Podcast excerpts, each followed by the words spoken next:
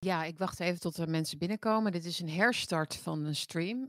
Ik was net om 10:30 live gegaan, maar daar was een probleem. Er was een probleem met het geluid. Dat is hopelijk nu opgelost. We gaan het zien. We gaan net zo lang door tot het goed is. Ja, net zo lang. Zolang het nog verbetering geeft. Geluid oké nu. Oké. Nou, dat was dus een kleine bug op de lijn, want ik heb nergens aangezeten verder. Ik heb hem gewoon geherstart. Nieuwe stream. Ik heb mijn koptelefoon eraf gehaald. Dat zou niet moeten uitmaken, maar als het enigszins helpt, misschien toch, dan laat ik hem af. Ik heb hem niet echt nodig. Kijk, lijkt beter, goed gedaan, hoi. Nou, dezelfde gezellige mensen zijn weer terug, zie ik. Zie Wijnand weer, Mark en Rick en Miranda.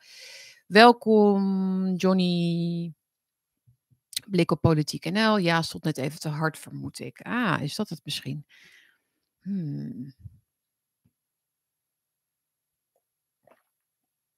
Het blijft sowieso een wonder, is het niet? Het is sowieso toch een wonder. Je koptelefoon gaf een conflict. Dat zou goed kunnen. Laten we niet te veel tijd verliezen met het evalueren van de problemen. Mijn stem is weer zwoel. Oké. Het probleem is wel, en ik denk dat iedereen dat snapt, is dat je al 10 minuten over iets hebt gepraat. En dan kun je dat eigenlijk niet nog een keer doen. Maar ik ga het gewoon wel doen. Of anders. Maakt niet uit. Welkom, lieve mensen. Pak de koffie. Die van mij is een beetje koud geworden. Maar smaakt nog prima, hoor.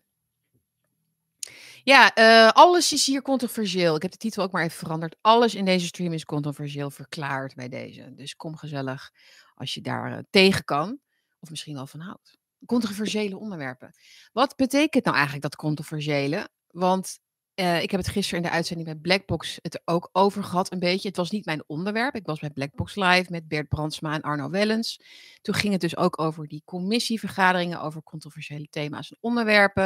Het gaat dan over welke debatten zijn eventueel controversieel, welke wetsvoorstellen, welke agenda's. Daar wordt dan een beslissing over genomen.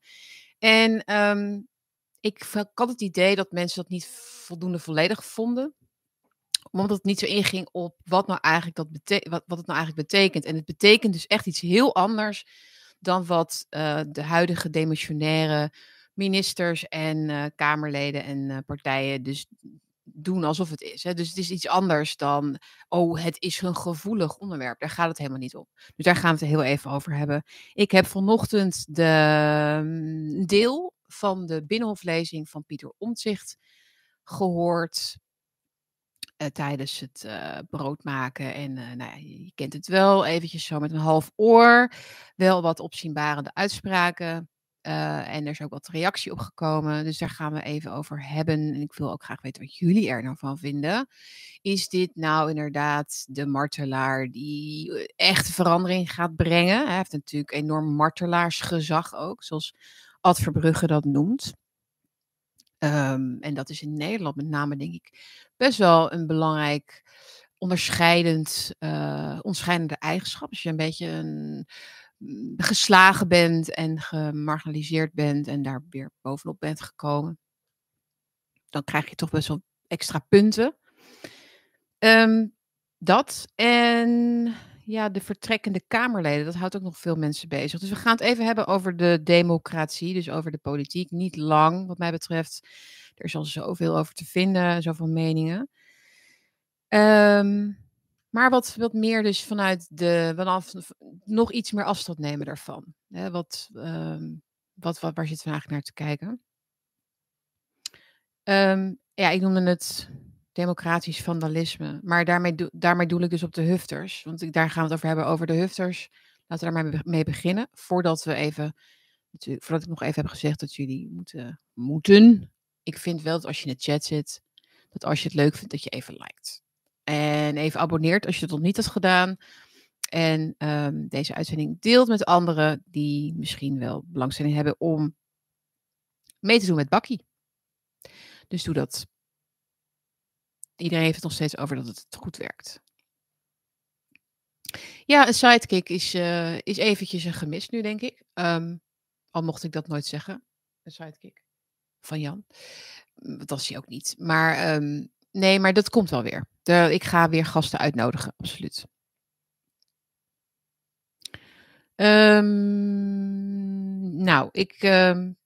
Ik wil dus over de hufters hebben. Ik ga nu liken, mooi. Abonneren dus. Hieronder staat extra info. Je kunt op mijn site trouwens, hè, kun je ook deze uitzending terugkijken. www.thefireonline.com. Je kunt hieronder ook een donatie doen via de linkjes die er nu staan. Dus het is enigszins aangepast. Sinds het vertrek van Jan Benink zijn er nieuwe linkjes. Dus je kunt daar dus je aanmelden via een vast bedrag per maand of eenmalig. Een kopje koffie wat je kan missen. En heel erg bedankt voor iedereen die dat heeft gedaan. En je kunt mij ook post sturen. Ik zal het aan het einde ook nog even noemen, maar je kunt mij post sturen, kaartjes wat je graag kwijt wil, naar postbus 189 1200 Anton Dirk in Hilversum. En dat kan naar Bakkie met Bergsma. En dat ga ik vanmiddag denk ik weer even ophalen, kijken of er wat moois in de bus zit. En ik maak een selectie en dan zet ik die dingen, kaartjes of popjes of wat dan ook, leg ik dan hier of zet ik hier op de plank.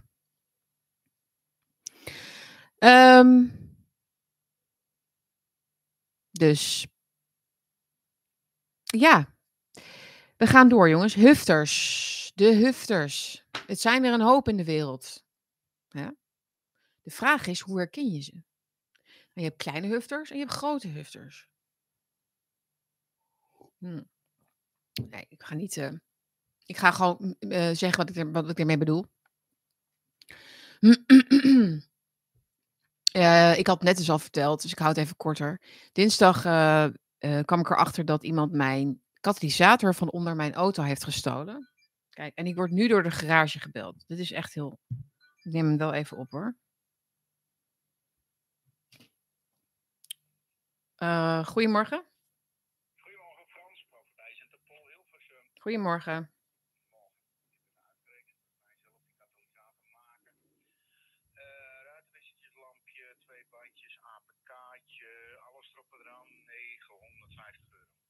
€950, oké. Ja. Kan ik u zo even terugbellen? Daarover? Een uurtje, denk ik. Misschien, ik heb nu een aantal uur gerekend voor het maken van de uitlaat. Ja, ik weet niet of dat mee of tegenvalt, weet je. Dan kan heel iets verschillen, maar gaan uit van dit bedrag. Ja. Er zitten er 2 nieuwe man bij. Ja, dat snap ik, ja. En de uitwisseltjes en dingetjes, dat is ook al... ja. Nee, ja, het telt wel bij elkaar op allemaal natuurlijk. Ik bel zo even terug. Ik zit nu even in iets anders, maar dan laat ik even weten of het akkoord is of niet. Ja? Ja. Oké, bedankt. Dag.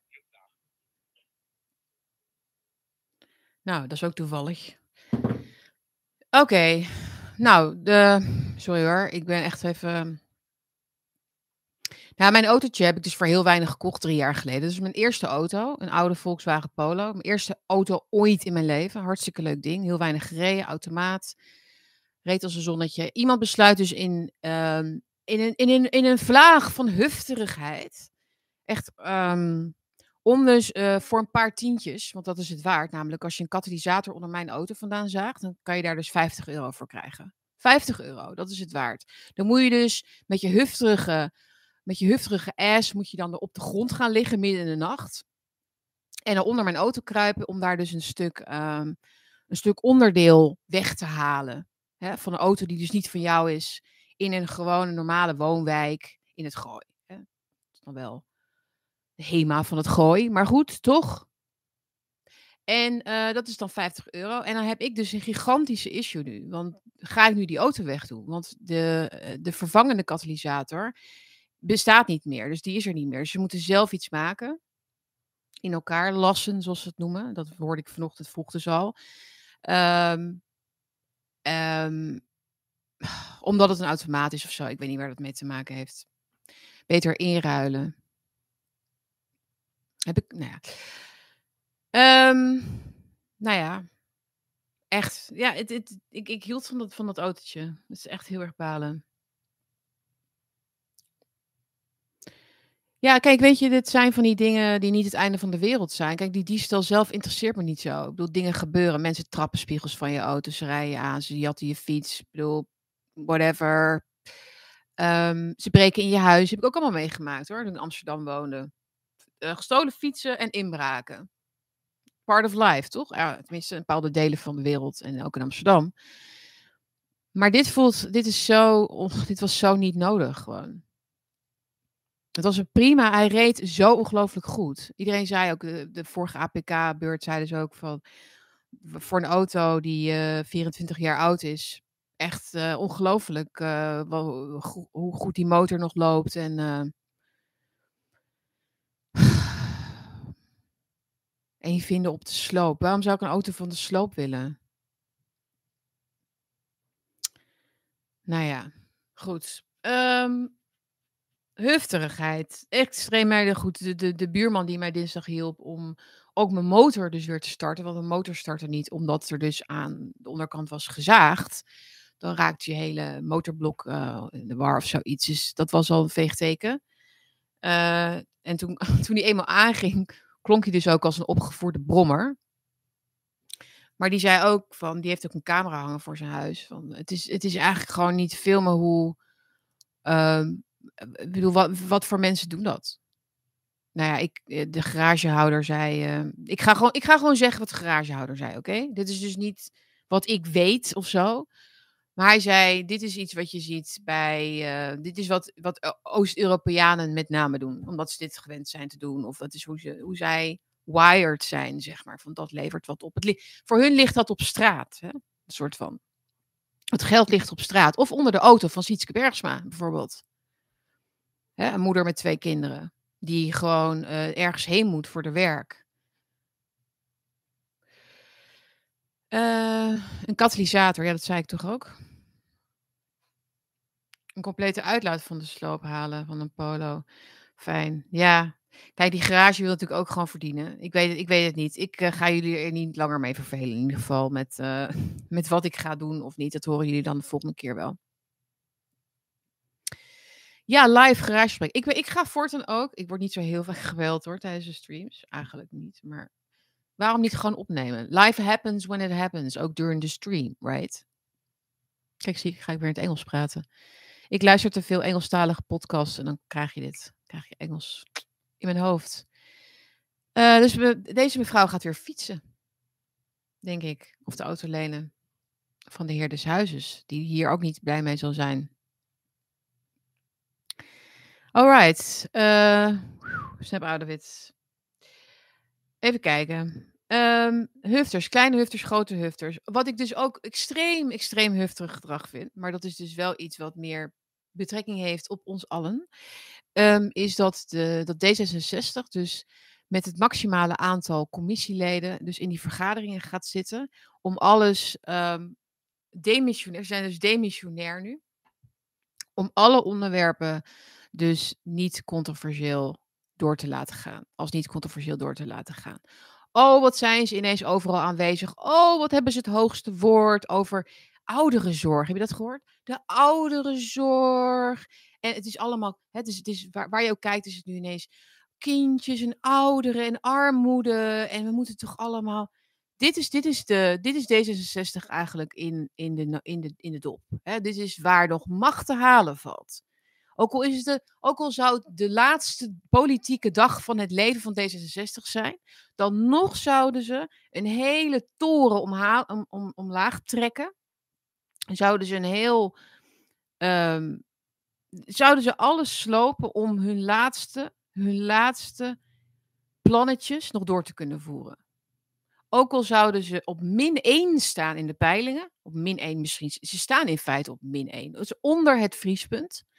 Hun populariteit en gezag en draagvlak voor hun plannen is onder het vriespunt gedaald. Want het is niet D66 is van het klimaat, maar dat is ook PvdA GroenLinks. Je ziet ook dat het Timmermans-effect uit is gebleven. Dat zelfs de hardcore linkse mensen in Nederland, dus op dit moment nog maar, wat is het? Misschien 23, 24, 25 zetels zijn. Een echte minderheid, mensen. Een minderheid. Echte, kijk, linkse mensen kunnen natuurlijk ook heerlijk bij de VVD terecht. Hè, inmiddels voor hun, daar komen ze ook aan hun trekken. Hè. In combinatie met lekker zelfverrijking, deugen, zeg maar. Dat kan ook bij de VVD. Maar de echte, principiële, sociaal-democratische idealisten, zeg maar, die hebben ook eigenlijk dat kamp verlaten. Die hebben ook gezegd, nou, wij geloven niet meer in die klimaatdingen. Dit gaat de verkeerde kant op. Hetzelfde zie je trouwens in Duitsland. De groenen liggen nu enorm onder vuur en krimpen dus ook enorm in de peilingen, omdat ze alleen maar impopulaire maatregelen nemen die de economie zo schaden dat de helft van de industrie in Duitsland op het moment aan het vertrekken is. Hè? Vertrekt nu letterlijk uit Duitsland. Dat is niet een gerucht, dat zijn cijfers. En de AfD groeit daar dus ook door. Maar goed, dat is Duitsland. Maar dus de D66-houding, de democratische vandalisme van D66, de hufterigheid van deze mensen, de intense hufterigheid, is hun echte... Dit is wie zij echt zijn. Ze zijn demissionair. En ik zal het er even bij pakken, want wat betekent het, hè, als dingen controversieel moeten worden verklaard in een demissionaire politieke situatie? Dan staat er dus op de site van de Eerste Kamer, je vindt het ook op de website van de Tweede Kamer natuurlijk en ook andere officiële overheidssites, dan staat er: wanneer een kabinet demissionair is geworden, bepaalt de Eerste Kamer op voorstel van 1 of meer leden welke voorstellen en onderwerpen als controversieel moeten worden aangemerkt. Deze procedure wordt gehanteerd sinds 10 september 2010. Sinds 13 juni 2023 kent de procedure een grondslag in het reglement van orde. Het is allemaal geregeld, hè, in procedures. Controversieel verklaard worden die wetsvoorstellen, nu komt het, wetsvoorstellen en onderwerpen, waarvan redelijkerwijze verwacht mag worden dat behandeling met een ander kabinet tot een andere uitkomst zal leiden. Snappen jullie? Dit is dus officieel wat controversieel verklaren betekent. Als er verwacht mag worden dat in een ander kabinet, dus een nieuw kabinet, na 22 november, of dat nou dit jaar nog inderdaad gevormd gaat worden of niet, dat doet er niet toe. Het nieuwe kabinet moet, als het nieuwe kabinet iets anders wil, waarschijnlijk iets anders wil, dan verklaar je die controversieel. En dat is natuurlijk precies... Ik moet me niet afleiden door mijn telefoon nu. Die moet hier helemaal niet liggen. Weg ermee. Er staat ook nog: het gaat daarbij om een politieke afweging waarbij per geval ook een aanmerkelijke minderheid van de leden van de Kamer recht van spreken heeft. Volgens mij was het Wiebren van Haga die graag ook recht van spreken wilde, hè, bij deze politieke afwegingen. De vergaderingen die dus ook vandaag volgens mij nog worden gevoerd. Maar die mag daar volgens mij niet, of wel bij zijn, maar niet stemmen. Dus de aanmerkelijke minderheid, omdat iedereen natuurlijk zo versplinterd is, zijn er heel veel kleinere partijen die hier dus ook überhaupt niks over te zeggen hebben. Ook kleine partijen, zoals bijvoorbeeld BBB natuurlijk, die wel in de peilingen heel hoog staan. En Pieter Omtzigt, die nog niet bestaat in deze politieke werkelijkheid, maar zijn partij zal straks misschien wel 30 zetels leveren. Ja, dus... de minderheid, zien wij nu, gaat heel groot worden, aantal partijen, en de meerderheid wordt gedecimeerd. Maar goed, er staat er: zodra de demissionaire status van het kabinet is vervallen, vervalt tevens de controversiële status van de wetsvoorstellen en onderwerpen. Ja, dat ligt voor de hand natuurlijk. Het is een tijdelijke status, daar gaat het om. Het gaat om een status geven aan wetsvoorstellen en onderwerpen. Laten we het gewoon even onderwerpen noemen. Welke onderwerpen dus worden nu niet controversieel verklaard? Ze worden door D66 dus met hand en tand nu verdedigd als iets wat absoluut erdoor moet. Hè. We hebben ook Jan Paternotte gezien, die had het over... we moeten niet op onze handen zitten, we moeten doorwerken. Hè, alsof er elk moment de wereld vergaat als D66 niet nog meer miljarden stopt in windmolens en het wegjagen van boeren. Hè. Dat is zo urgent dat we anders in een noodsituatie komen. Nou ja, sorry, maar dat is echt voor iedereen wel duidelijk dat dit... zo snel mogelijk doordrukken is van heilloze heilloze, totalitaire, daar komen we zo nog op, totalitaire onderwerpen en maatregelen. Totalitair, onthoud dat woord. Dat heeft Omtzigt dus ook gebruikt gisteren. Mag je niet zeggen, hè, in Nederland. Of dan word je heel erg, nou ja, Sietske, moet dat nou? En how dare you? Hè, totalitair. Het is minder erg als dat je het vergelijkt met, je weet wel. Maar totalitair is ook wel, nee, dan, dat is in landen met strafkampen en zo, weet je wel. Maar D66 zal tot de laatste snik, de laatste dag vasthouden, als aan een twijgje nog zich vastklampen, zeg maar, voordat ze naar beneden glijden, zullen ze nog met de bijl in de andere hand, nou ja, misschien een beetje een rare vergelijking, maar dan zullen ze nog de hand afhakken van de democratie, als ze de kans krijgen. Als ze de kans krijgen. Het zijn machtspolitici. Alleen de macht telt. Je kunt wel zeggen dat de moraal, hè, waar zoveel om te doen is altijd, hè, het fatsoen, noem ik dan maar even. De fatsoensretoriek is onderdeel van het machtsspel. Dit betekent helemaal niets. En fatsoen is trouwens niet eens belangrijk hierin, in het controversieel verklaren. Het gaat er dus om of er een andere uitkomst zal zijn waarschijnlijk. En dat is natuurlijk evident zo. Evident zo. Of we nou gered gaan worden na de verkiezingen door partijen als het Nieuw Sociaal Contract, BBB, in samenwerking met andere partijen, niet met de PVV en FVD, want dat willen ze blijkbaar niet, Omtzigt en Van der Plas. Dus dan met wie wel. Dus dat is dan natuurlijk nog een beetje spannend. Maar dat er een aardverschuiving komt, een echte verschuiving komt binnen de cast, hoe zeg je dat?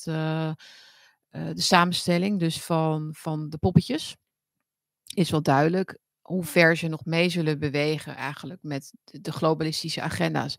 Daar ben ik dan in geïnteresseerd.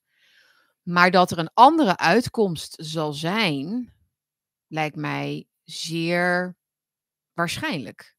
Dus, en de wet dus heeft het over dat redelijkerwijze verwacht kan worden. Dus dat schaar ik onder waarschijnlijk. Er kan redelijkerwijs verwacht worden dat klimaatonderwerpen, die dus met name de boeren treffen, dus dan hebben we enter BBB, die zullen waarschijnlijk toch wel, niet helemaal, ik wil alles van tafel gaat, ik wil dat BBB die hele stikstofhoax blootlegt, maar goed, daar zal zeker iets veranderen. En dan zijn de onteigeningen van de boeren misschien ook op de helling, zeg maar, gezet. NRC heeft het over, wat is er nou gedaan? Oh ja, dat is ook zo grappig. Dus wat er bijvoorbeeld niet controversieel... Of, kijk hoor.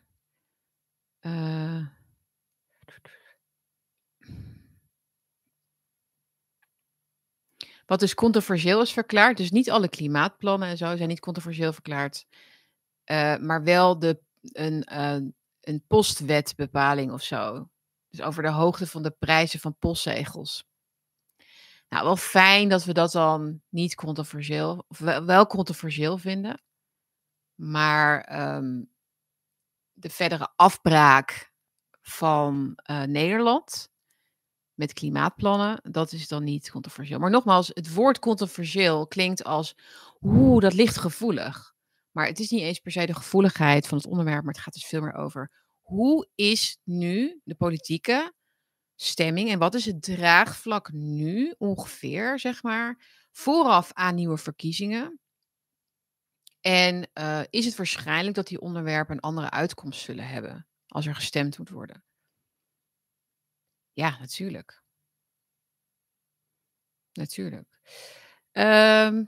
Goed.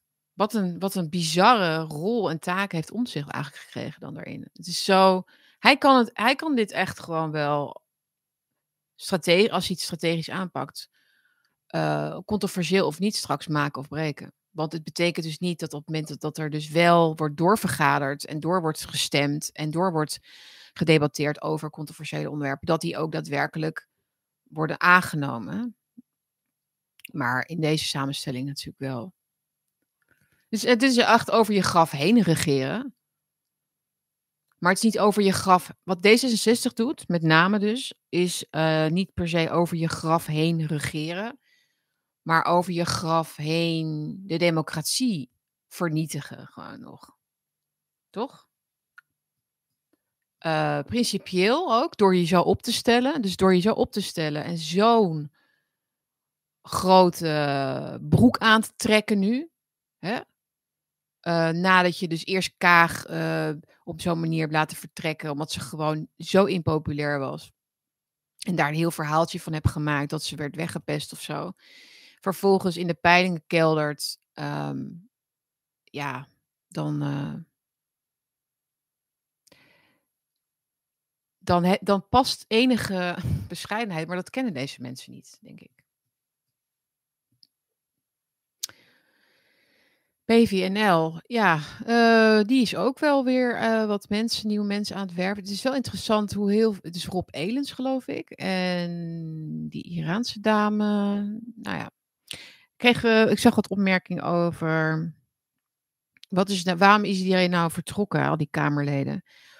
Wat we volgens mij zeker kunnen zeggen daarover is dat als er zoveel mensen tegelijkertijd vertrekken, dan doen ze dat niet allemaal omdat ze allemaal ineens aandacht en tijd voor hun gezin willen. Dat bedacht ik me net ineens. Dus mensen zitten te gissen van wat weten ze, wat is nou de reden? Hè? Ik bedoel, je zou kunnen zeggen van nieuwe ronde, nieuwe kansen. Ik bedoel, het zijn politiek juist mooie tijden, toch? Als je een politicus bent. Je kunt dus ook van partij verwisselen of wat dan ook. Nee, iedereen kijkt naar je, iedereen verwacht van alles van je. Maar ik denk dus dat als er, wat is het nu, minstens 40 mensen zijn nu vertrokken. Dat als er zoveel mensen vertrekken in korte tijd, dat daar dus een reden is die zij delen. Dat is wat ik denk. Bij 10 mensen kun je dat misschien niet zeggen. Bij 10 mensen kun je dan zeggen van, nou ja, de politieke vermoeidheid is toegeslagen. Dan zie je dat over, hè, ineens in zoveel jaar bepaalde mensen daar een beetje onder bezwijken, onder de druk. En dan gaat dat vaak met een aantal tegelijk. Oké, dat kan. Dan is er een ander soort van fase aangebroken in de politiek, waarin het, ja, mensen het toch niet meer zo leuk vinden of zo. Of, nou, er kunnen allerlei verschillende redenen zijn die persoonlijk zijn. Maar als er 40 mensen zijn, dan kan dat niet. Dan is het geen toeval meer. Ik probeer bijvoorbeeld... Dus als er 40 ganzen ontsnappen of zo uit een kooi... Dan is er iets aan de hand. Als er eentje ontsnapt, is er gewoon... Had hij geluk of zo, omdat de deur even op een kiertje stond. Ik zeg maar wat. Maar 40 ganzen die uit een hok ontsnappen, dan is er dus iets gebeurd. Of misschien moet ik zeggen schapen. Als er 40 schapen ontsnappen, is er iets gebeurd. Dan is het geen toeval. Dan weten ze allemaal iets. Wat niet betekent trouwens dat ze allemaal samen dus met elkaar hebben afgestemd. Ja, ik denk zelf persoonlijk dat het te maken heeft met angst wel toch. Voor de accountability. Voor de afgelopen jaren. Ja, en ik hoop natuurlijk dat het dat is een beetje. Of dat het... Ja, dat het moeilijker is geworden om ongezien nog de globalistische WEF-agenda door te drukken. En dat toch misschien mensen daar toch wel gewetensproblemen mee hebben gekregen. Dat zou kunnen. Ja, dat het duidelijker is geworden hoe totalitair dat is. Ik denk, kijk, want het begin van elk totalitair systeem, en dan komen we zo op Omtzigt, is dat het redelijk ongemerkt nog gaat. En dat is ook hoe het is gewired, hoe het by design is. Het is niet een hallo, ik ben nu de nieuwe overlord, ik ben de Stalin, ik ben de Mao, ik ben de Hitler. En nu gaan jullie allemaal mij volgen. Nee, het is eerst het creëren van consensus over bepaalde problemen en oplossingen. Hè? Dus of het nou problemen zijn met bepaalde mensen, hè? Of groepen, zullen we maar zeggen. En de oplossingen eventueel daarvoor. Ja, dus het is het kweken van sentiment, het kweken van een soort één brein, van de hive mind. Dat is heel erg karakteristiek voor totalitaire systemen. Lees Hannah Arendts werk daarover. De Bijbel, vind ik, van het totalitaire theorieën. Die zegt ook, het is een... alles op één... Ja, eenvormigheid van denken creëren. En ik denk dat heel veel Kamerleden in Nederland en ook wetenschappers trouwens. Dus het zijn eigenlijk gewoon die hele drie-eenheid eigenlijk van media, wetenschap en politiek. Die in die hive mind zaten de afgelopen jaren. Dus heel erg op elkaar waren afgesteld. En dus ook echt geloofden en ook overtuigd waren. Zij dachten via hun ratio. Hè? Overtuigd waren van de taak, van de oplossing, van het probleem. En dat is een soort hypnose geweest, daar heb ik het vaker over gehad. Maar die hypnose is niet eeuwigdurend als die hypnose niet constant wordt... ik weet niet wat het woord daarvoor is precies. Het zal mensen die verstand hebben van hypnose weten dat wel. Maar je moet dat wel blijven... De mantra's die je in die hypnose houden, moet je wel blijven herhalen. Zodat er geen wakker moment ontstaat. Of dat er geen breuk komt in dat onbewuste denken over de wereld. En dat moet aan de voorgrond blijven. Dus het onderbewuste is dan het geloof in de democratie. Het geloof in het gelijk. Het geloof in de vijand die jij hebt uitgekozen als de vijand, de critici, dus de overheidscritici. En dus ook niet de discrepantie meer zien tussen wat je zegt en wat je doet. Dus de cognitieve dissonantie. En ik denk dat als je het hebt over de PvdA, D66, al die politici hebben nergens blijk gegeven dat ze daaruit konden. Of ze erin zaten of niet is even de vraag, maar velen wel, denk ik. Ik denk dat er ook een deel is wat gewoon wel absoluut wist wat er gebeurde. En dat ze logen, of nog steeds, maar... En dat ze het niet kan schelen. Dat kan ze gewoon niet schelen. Wat gaat er door het hoofd van Rob Jetten als hij het heeft over die 0,00036 graden? Wat is er dan... Dus daar kan ik dan echt over nadenken. Van, hij weet dan toch... hoe dat klinkt, toch? Dat je dus miljarden uitgeeft, terwijl er mensen in armoede leven in Nederland en economie keldert en de vrijheid en al die problemen.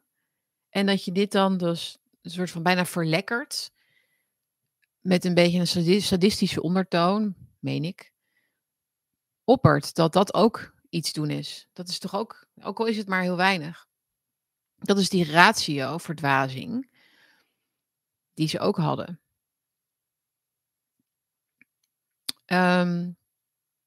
Hoe kwam ik hierop? Geen idee. Woorden zijn slechts verwijzingen. Nee, ik kreeg dus een mooi werkje van Jozef Pieper, van een vaste kijker toegestuurd. Ik hoop dat ik zijn Twitter naam nu wel goed zeg. Andere tijden, geloof ik. Andere tijden of rare tijden. Sorry, ik haal het al door elkaar. Andere tijden. En dat gaat dus over woorden. De macht van woorden. Dus woorden die worden gebruikt als wapens. Dit is al decennia lang heel goed gedocumenteerd en beschreven. Door Solzhenitsyn. Door hem dus. Door... jullie weten vast ook nog een aantal voorbeelden.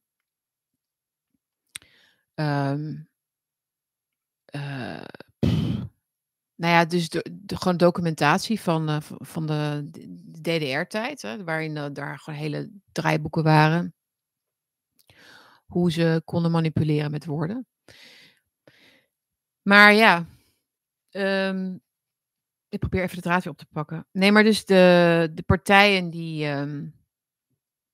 die nu willen doorregeren over een graf. Ja, daar hadden we het over. Door willen regeren over een graf. En ook als dat betekent dat ze het licht uitdoen, zeg maar.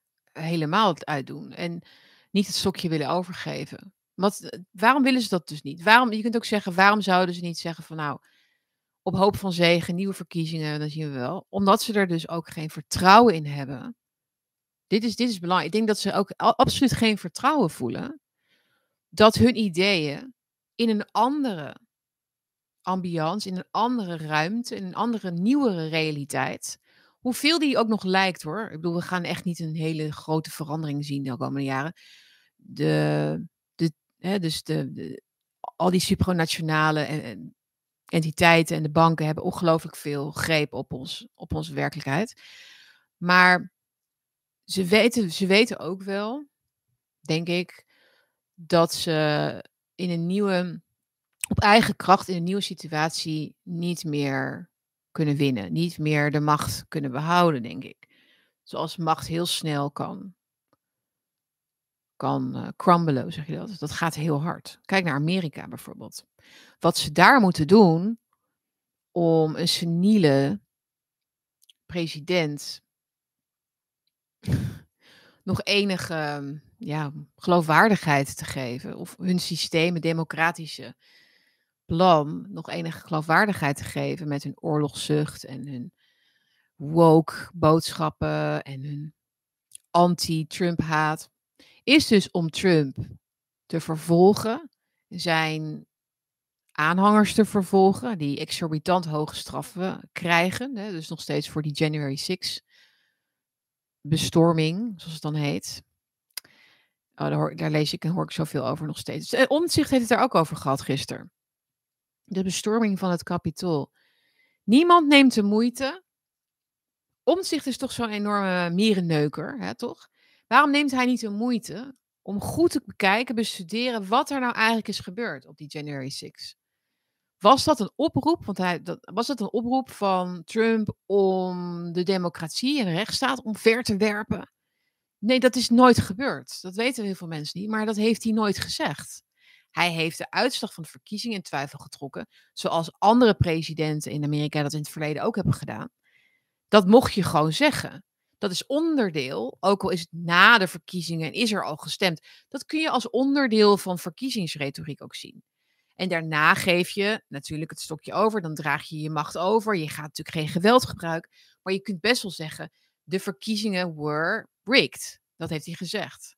En er was ook, dat leefde, dat speelde, dat vermoeden was er. Er zijn ook bewijzen voor geleverd.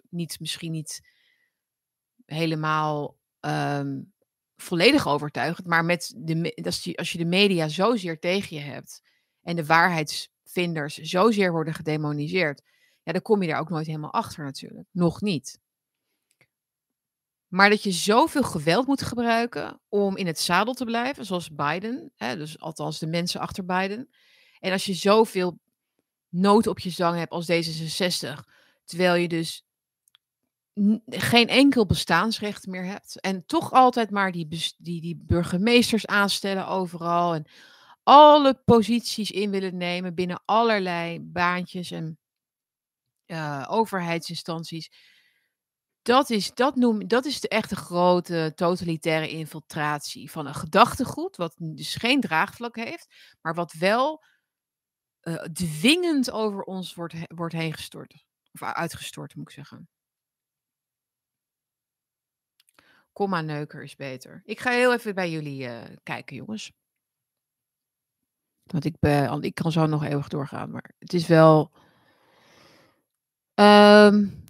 enerzijds, anderzijds gevoel bij mij de hele tijd. Vorige keer hebben we het gehad over de vibe shift. Hè? De white pill. En dat heeft veel te maken met jouw houding hierin. Hè? Dus de afstand die je bewaart. Het idee dat je gewoon jezelf bij elkaar moet houden. En dat je niet afhankelijk bent van of iets waar is of niet. En wat doen ze nou precies? En wat denken ze nou echt? Ja, je kunt niet gedachtes lezen uiteindelijk. Maar je kunt wel dingen uitsluiten. Je kunt dingen uitsluiten zoals het ook gaat in de wetenschap. Dat is in ieder geval niet aan de hand. Dat is misschien wel aan de hand. En ik denk dat we, als we dat allemaal hebben gedaan, zoals we de laatste 3 jaar veel mensen hebben gedaan, is dat we zien dat er een grote blinde vlek is bij een groot deel van de politiek. En ik denk dat een groot deel van de politiek en de overheid ook kwaadaardig is in die zin. En als je het al niet, als je het daar niet mee eens bent, ben je het misschien wel mee eens dat het systeem zelf kwaadaardig is in zijn uitwerking. Hè, als je de toeslagenaffaire zelf is al genoeg om dat te kunnen concluderen. Hoewel ik denk dat je echt een totale psychopaat moet zijn om bij de Belastingdienst kinderen op zwarte lijsten te zetten en mensen hun ouders weg te halen en dat soort dingen. Dat denk ik. Wat vragen aan Sietske, wat denk jij dat er gaat gebeuren met de nieuwe mondkapjes? Komt dat ook weer hier? Ja, daar heb ik het gisteren dus over gehad bij Blackbox. In die korte tijd die ik daar heb natuurlijk. En ook met beperkte kennis, want er zijn gewoon wat dingen nu die rommelen. Biden heeft zijn mondkapje opgezet. Er zijn van die talkshows in Amerika waar ze het hebben over it's back, COVID is back. En dan op een bepaalde manier dat heel erg willen onder de aandacht willen brengen. Maar ik blijf bij mijn punt dat ik zo min mogelijk wil reageren op wat ze proberen. Dus, want ik denk dat er één ding is waar ze van hebben geprofiteerd de afgelopen jaren, is dat de weigeraars, de ordervolgers, heel erg hebben gemotiveerd om juist het mondkapje te dragen. Om juist het goede voorbeeld te geven. Om niet oma te vermoorden met hun binnenblijven en lockdowns en avondklokken en alles wat werd goed gepraat, omdat zij solidair waren, omdat zij wel volhielden en niet moeilijk deden en zo. Dus het gaf heel veel mensen een bepaalde status, heel veel deugddopamine. Het gaf ze betekenis en dat hebben ze zelf ook met veel woorden gezegd. Dus bepaalde mensen die dan in de krant schreven dat ze de lockdowns eigenlijk wel misten toen het voorbij was. En dat ze het gevoel dat ze toch een meer bezieling hadden of zo. Of dat ze meer nadachten over belangrijke dingen. Dat is denk ik niet weg. Dus als je op het moment dat je weer het mondkapje weer herintroduceert. Want dat is namelijk het symbool van de conformiteit. Meer dan al die andere maatregelen. Daarmee toon je dus een strijder voor de overheid, voor de goede zaak. Meer dan dat je gelooft dat het werkt. Mensen weten ook dat het niet werkt. Dus het is gewoon symbool. Het is een symbool. Dus hoe meer wij reageren als critici, of overreageren zou je moeten zeggen, want ik heb het er nu wel over. Maar de overreactie, dus van mondkapjes, mooi niet. Ik ga hem, of als ik hem moet dragen, ga ik er iets opzetten. Of ik ga mensen aanspreken. Of dat is op zich misschien niet eens zo'n heel slecht idee. Mits, op een bepaalde manier, denk ik. Maar we hebben heel veel verbinding, denk ik, te winnen de komende maanden. Probeer je voor te stellen dat er heel veel mensen nu zijn die in korte tijd best wel zijn opgeschoven. Dus we hebben BBB gezien. Mensen die affiniteit hebben met boeren en die iets meer zijn gaan begrijpen, die zich iets beter hebben kunnen informeren. Ik vind niet dat Van der Plas ver genoeg gaat, maar ze heeft wel bepaalde dingen gedaan, denk ik, waardoor er tegenstand is gekomen tegen het huidige beleid. En het kan me niet schelen of mensen dan super wakker zijn, of het weten wie Ursula van der Leyen is, of weten wie Klaus Schwab is, want dat weten heel veel mensen niet. Maar dat ze wel denken van, het is toch eigenlijk wel te ver gegaan allemaal. Hè? En dat wantrouwen, dat voel ik eigenlijk ook wel tegen de overheid. En het is maar mooi zo. Het is tijd voor een nieuw bestuur. Het is tijd voor een nieuwe politieke leider. Mensen zijn Rutte zat.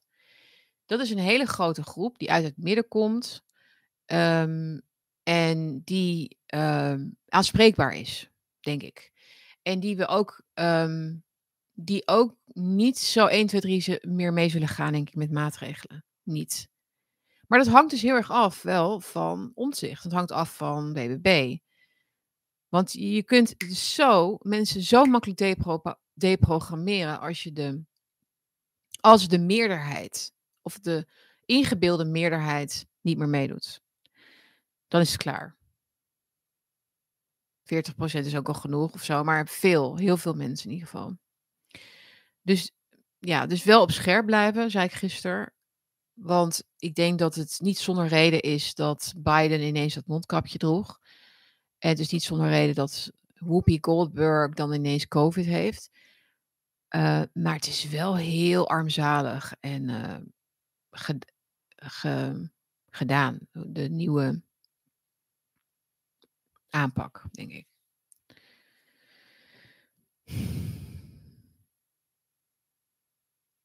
Ja, Whoopi Goldberg. Ja, mensen halen haar altijd in de war met... Of doe je dat volgens mij niet, Johnny? Of wel? Nee, dus Whoopi en Oprah en al die mensen inderdaad die dan om geld vragen van Maui.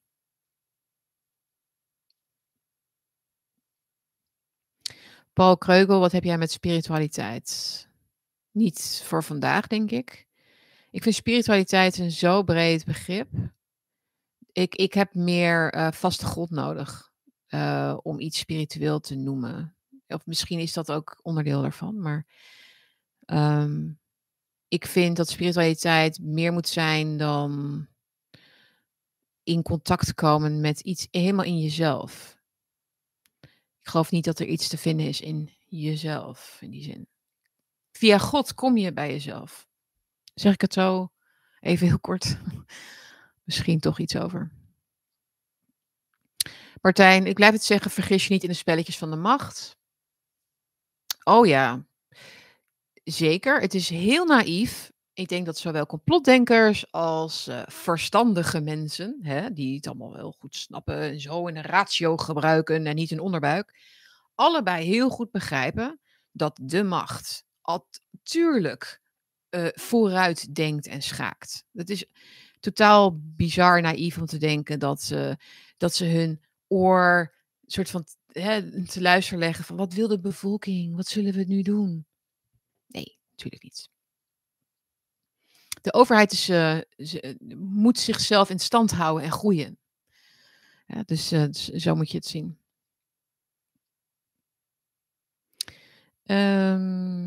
Anyways, uit compleetdenkers. Wat wil ik nog meer? Oh ja, wat natuurlijk Omtzigt nog. Dan heb ik het niet eens. Het is al 11:30, jongens.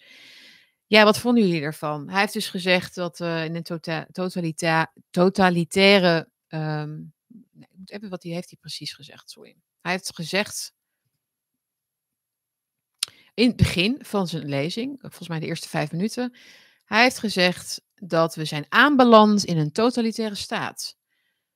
Twitterde ik net. Pieter Omtzigt zegt dat in zijn binnenhoflezing gisteren. En dit mag je dus zeggen nu, schreef ik, met 27 virtuele zetels, ongeveer 27. Ik noem het maar even, want ik kreeg hier jaren zoveel opmerkingen over. Dus het is niet, schreef ik net, wat je mag zeggen in Nederland, maar de timing. Is dat niet waar, jongens? Het is volgens mij zo, vooral de timing. En ik heb daar volledig vrede mee, als het maar wordt gezegd. Liever nu dan helemaal niet, zeg maar. Ik had het eigenlijk wel fijn gevonden als die woorden er al 5 jaar geleden waren. Omdat dat de waakzaamheid bevordert. Hè? Dus, oh jee, is dat zo? Maar het wordt gezien als een... Het wordt gezien als een belediging, hè, als je dat zegt voor de overheid. Hoe durf je die hardwerkende ambtenaren, die mensen die gewoon in de Kamer voor het volk bezig zijn, hoe durf je dat een totalitair te noemen? Wij zijn hier toch gewoon met belangrijke onderwerpen bezig. Hè? En ook heel veel journalisten die ik sprak, die vonden dat ook absoluut totaal overdreven en niet, ja, fictief. Hè? Dus we hebben toch gewoon vrijheid van meningsuiting. We kunnen toch gewoon zeggen wat we denken. Nou ja, binnen kamers. Ja. Ik kan niet eens mijn kanaal monetizen. En wat zeg ik voor vreselijke dingen dan? Die beledigend zijn. Of haat, of wat dan ook. Ik kan mijn kanaal niet... Ik kan geen geld verdienen bij mijn YouTube-kanaal... omdat er controversiële dingen worden gezegd. Hè, omdat het niet, ze noemen dat officieel dan niet geschikt. Niet geschikt voor reclame. Of dan beperken ze het. Ook zo Orwelliaans, Kafkaesk. Jouw inkomsten worden beperkt. Lees, je zichtbaarheid wordt beperkt. Niet omdat jij te weinig kijkers hebt of zo. Of likes. Dat is niet belangrijk.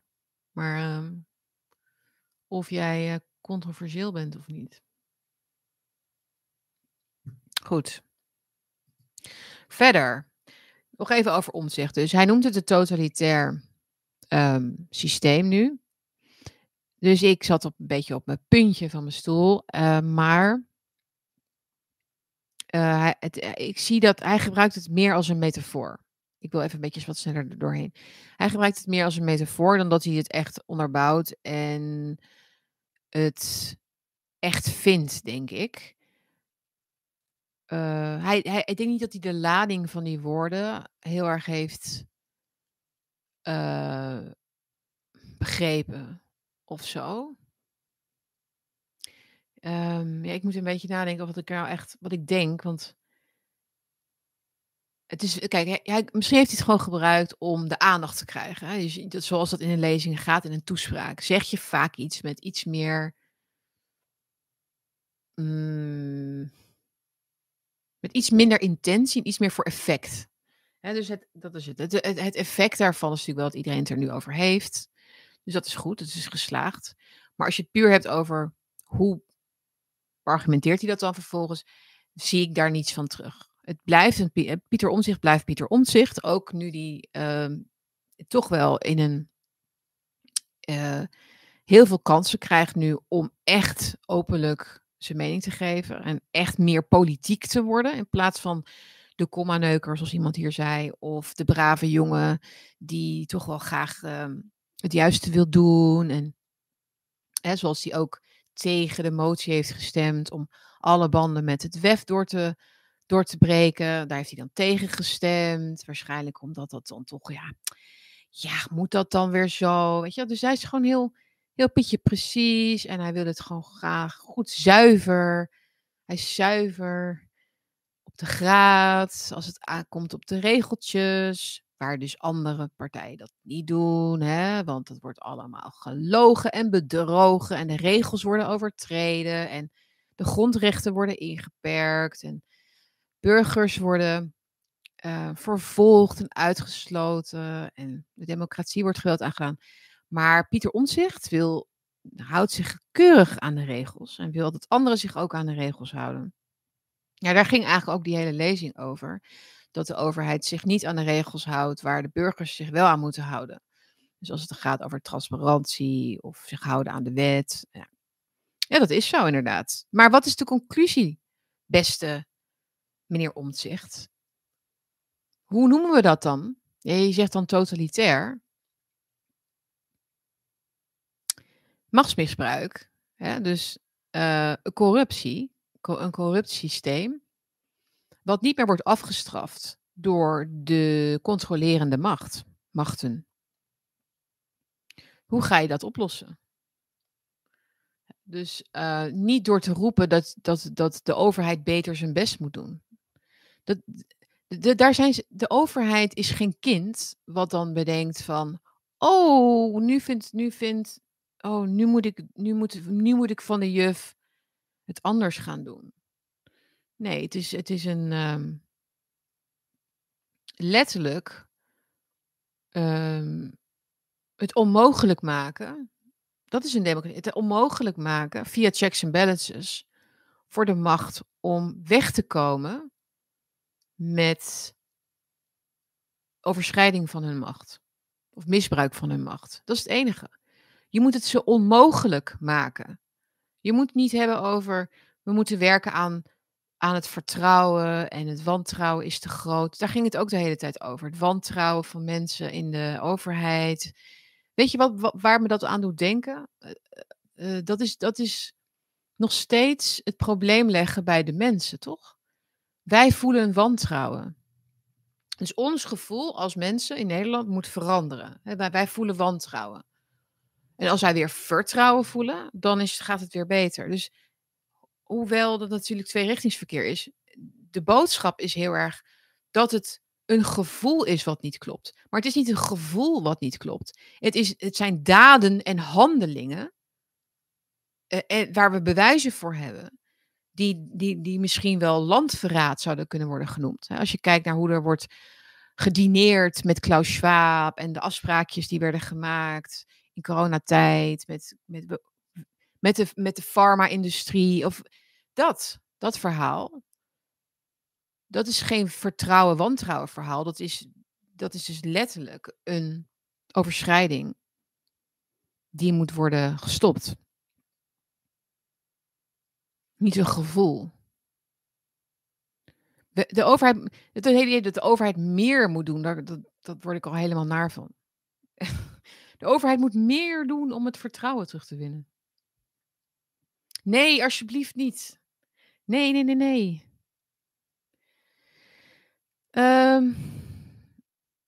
Niet de mond laten snoeren.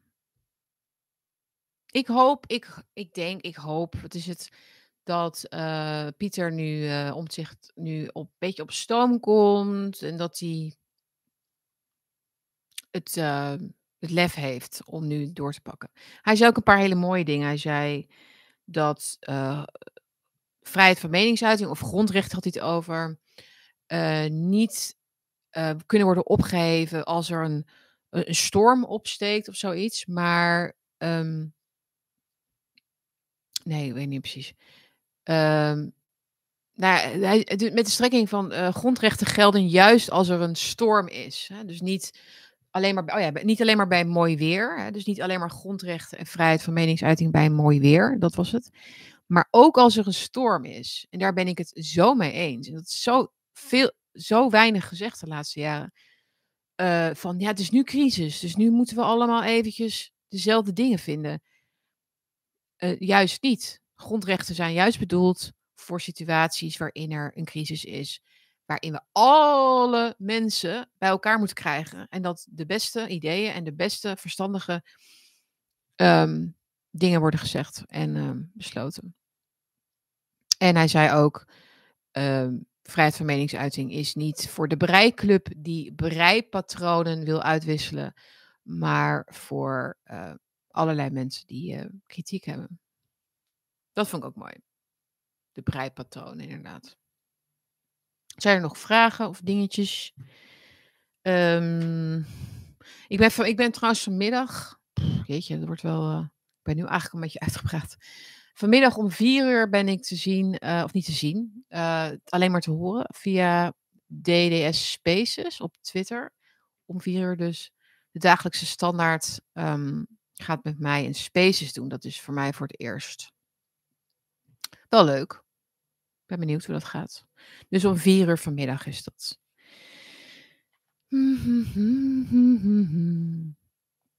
Hoe is het met de hond? Onze hond woont bij een heel leuk gezin in Zeeland aan het strand. Sinds een tijdje. Omdat hij zo veel energie heeft. Dat is ook het ras. Maar goed, dat is onze eerste hond. En wij in het huis hier eigenlijk geen hond mogen hebben. Maar die is dol en dolgelukkig. Rick is dolgelukkig met zijn nieuwe gezin. Ik krijg vaker die vraag, dus ik geef nu even een keer antwoord erop. En we krijgen af en toe fotootjes door. Heel jammer. Maar ja, gaat goed met hem in ieder geval.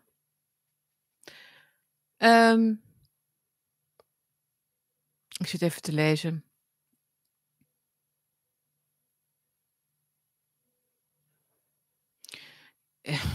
Katalysator. Oh jongens, hou op.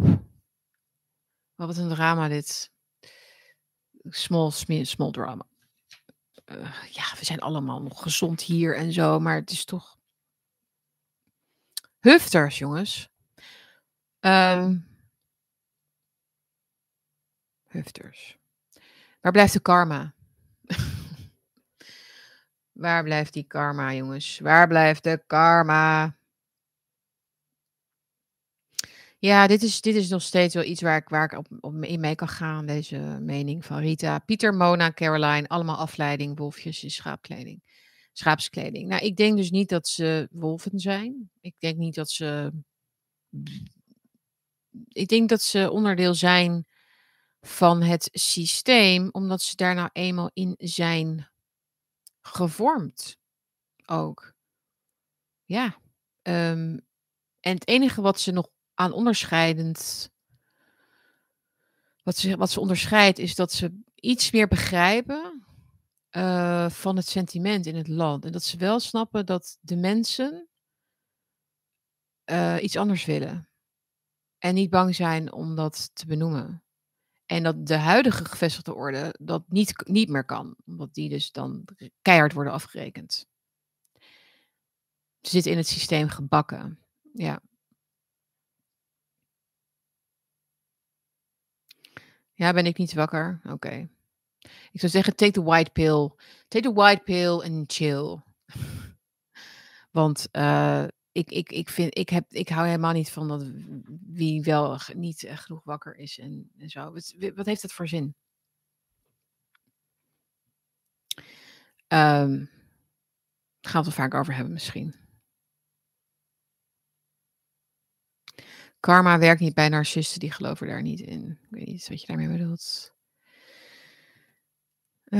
Wat is wakker, inderdaad?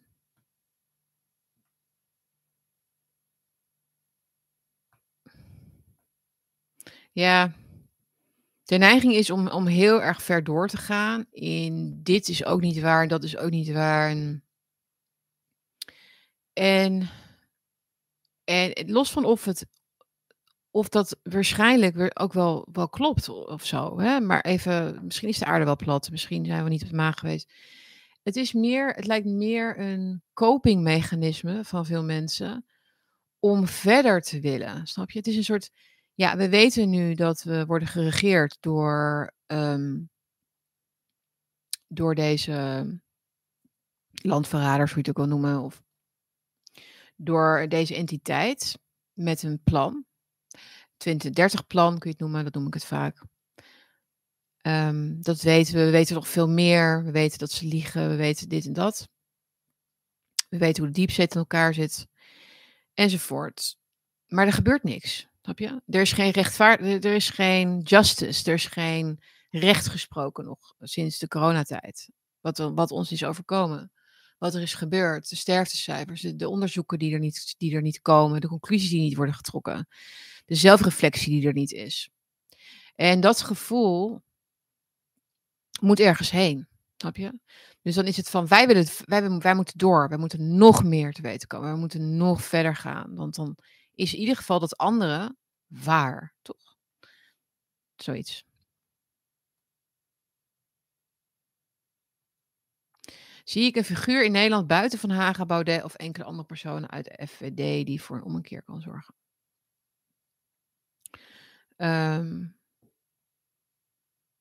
Binnen FVD. Nou, ik ben nog steeds.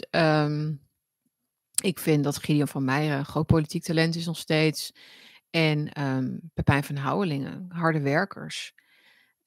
Wat hier speelt is even los van hun kwaliteiten. Is de populariteit van die partij natuurlijk. En dat heeft oorzaken.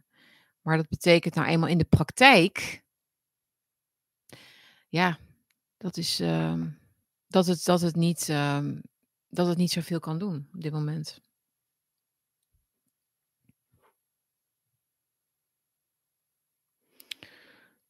De BPOC, ja, die zijn toch voor oplichting aangeklaagd. Of zo. Ik vond dat een hele rare. Ik ben er een keer geweest bij de buitenparlementaire onderzoekscommissie. Ik vond het een hele rare ervaring. Laat ik het daarbij houden.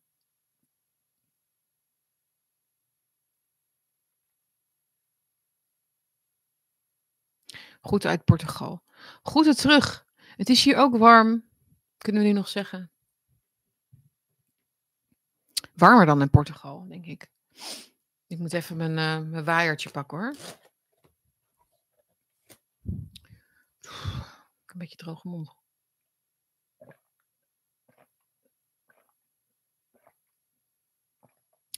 Sorry, er was even een drinkpauze. BPOC hoor je niks meer van.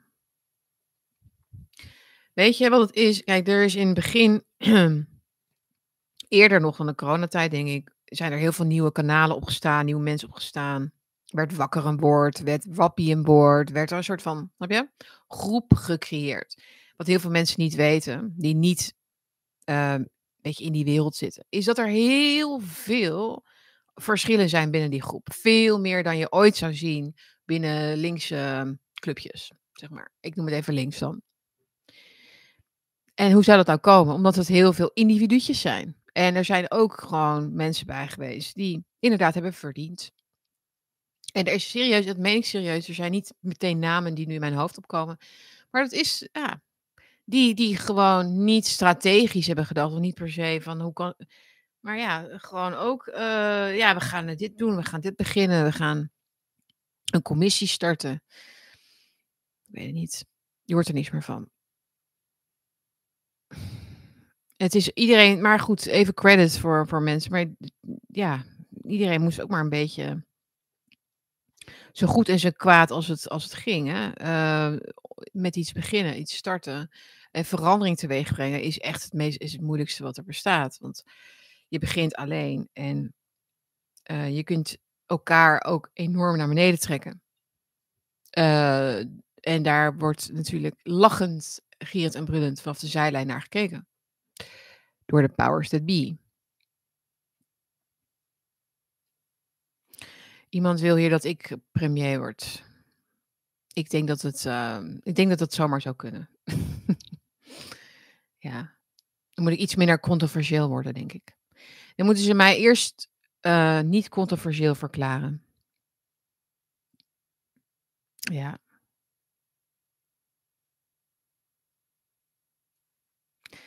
Lieve mensen, ik denk dat ik hem ga afsluiten.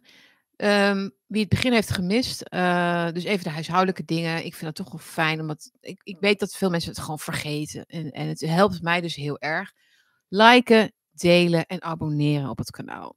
Dat is, daar help je mij heel erg mee voor de zichtbaarheid. Ik ben dus niet gemonetized ook. Hè? Dus YouTube helpt mij niet. Ook al heb ik 15.000 views voor een uitzending... Het moet echt organisch gebeuren. Dus vanuit de community moeten deze streams worden gedeeld.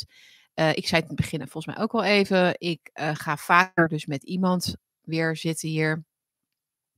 Ik ben bezig met lijstjes van wie en wat. En mailtjes sturen en uitnodigingen sturen. Dus ik hoop dat dat binnenkort gaat gebeuren. Je kunt nog steeds een donatie doen. Dus via de linkjes hieronder.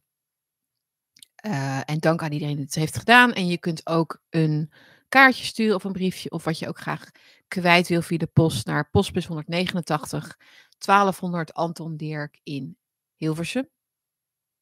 En dan ga ik die met veel plezier ontvangen en lezen en ook hier tentoonstellen als ik een selectie heb gemaakt. En alle post die gaat hier in deze bak, bewaar ik goed. Ik vind het heel mooi om jullie... geschreven brieven ook met name, maar ook jullie ideeën, suggesties en inspiratie mee te krijgen. Dus geniet van deze mooie dag, jongens. Het is lekker warm, zoek wat verkoeling op. Ik zat gisteren een beetje te klagen, toen zei iemand van... we hebben straks nog maandenlang een winter, jongens. Hè? Zuig even al die, of neem even al die vitamine D lekker op. Want we zullen het nodig gaan hebben. Hè? Wie weet wat er allemaal nog gaat gebeuren. Oké, we houden het allemaal bij. Ik hou het allemaal bij voor jullie in ieder geval.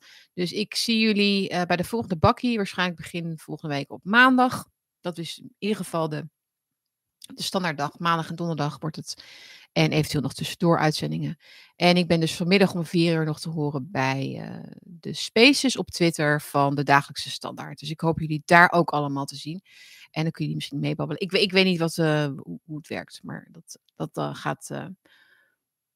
Michael voor mij allemaal uitleggen. Alright. Jullie gaan lekker zwemmen, zie ik. Leuke dag voor iedereen. Heel erg bedankt iedereen in de chat. Leuk dat jullie er waren. Bedankt voor het kijken en luisteren via de Spotify, Soundcloud en Apple. En Rumble ben ik ook te zien. En tot de volgende keer. Ciao.